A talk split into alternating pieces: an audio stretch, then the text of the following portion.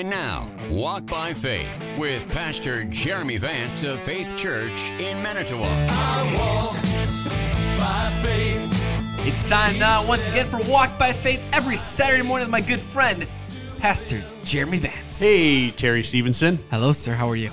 I'm doing well. Here we are again, doing Walk by Faith, just yes. like we do every Saturday morning. Enjoy our time and our conversations uh, here on air, but also Uh, outside of the broadcast segments. I enjoy our friendship.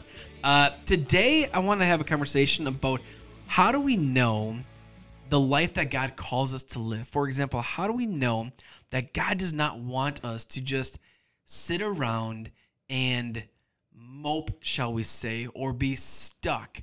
Um, I know that sometimes people have a hard time with that, and I get that. Um, but I also think that God wants us to enjoy life. How do we know that God actually wants that for us?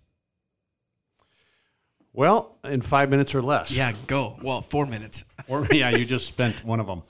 Uh, you know, the reality is God does not want us to just have uh, roses, rose petals, and, you know, mints on our bed because we know Him. Actually, uh, one of the passages that come to my mind right away is um, um, it's one of the Timothys, but it says, uh, those who desire to live godly in this age will be persecuted. I think it's First Timothy three nineteen. I'm I'm trying to pull that up. Yeah.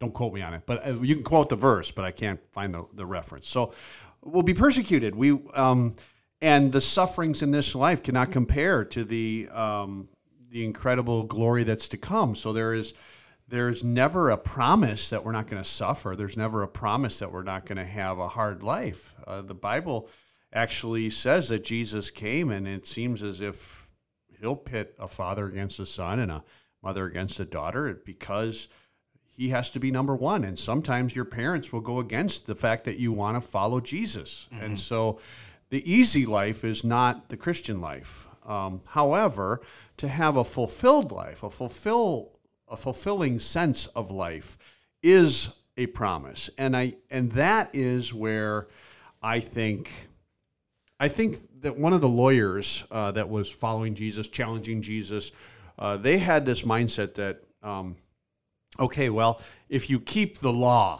then you are full. You have this full life if you keep the law. So t- this lawyer asked Jesus a question in Matthew twenty-two and verse thirty-six. He says, "Teacher, what is the great commandment in the law?" And Jesus said to him, "You shall love the Lord your God with all your heart, with all your soul, with all your mind. This is the great and foremost commandment. The second is like it. You shall love your neighbor as yourself. On these two commandments depends the whole law and the prophets." So, I mean, if you boil it down to fulfillment in life, love God with all your heart, soul, mind, and strength, and love your neighbor as yourself. It's it's loving, it's loving Him, committing yourself to loving God. So when, let's just say when you're tempted to break the law, to do something wrong, when you're tempted to break the law or do something wrong, well, okay, well, then um, let's decide, are we going to love God or are we going to love that sin? And not only love God, but then you can reach out to God and say, "Lord, would you rescue me from this temptation? Will you save me from this thing that's going to pull me away from you?" So it's really about building bridges with God and building bridges with one another. And if you if you want that fulfillment, you just keep pursuing God. Now, I had a conversation with a woman in our church who is sort of feeling that same way, like, "Well, I have this talent and I have this thing that I think I can maybe do." And I'm like, you don't have to even do in order to feel fulfillment. It's just being in the presence of God. It's not I have to do this in order for me to feel as if I'm fulfilled in God. It's just loving Him, seeking Him, pursuing a relationship with Him as we pursue relationships with one another. I think that is the key. That is the greatest of all commandments, that Jesus sums it all up in those things, to love God with all your heart, soul, mind, and strength.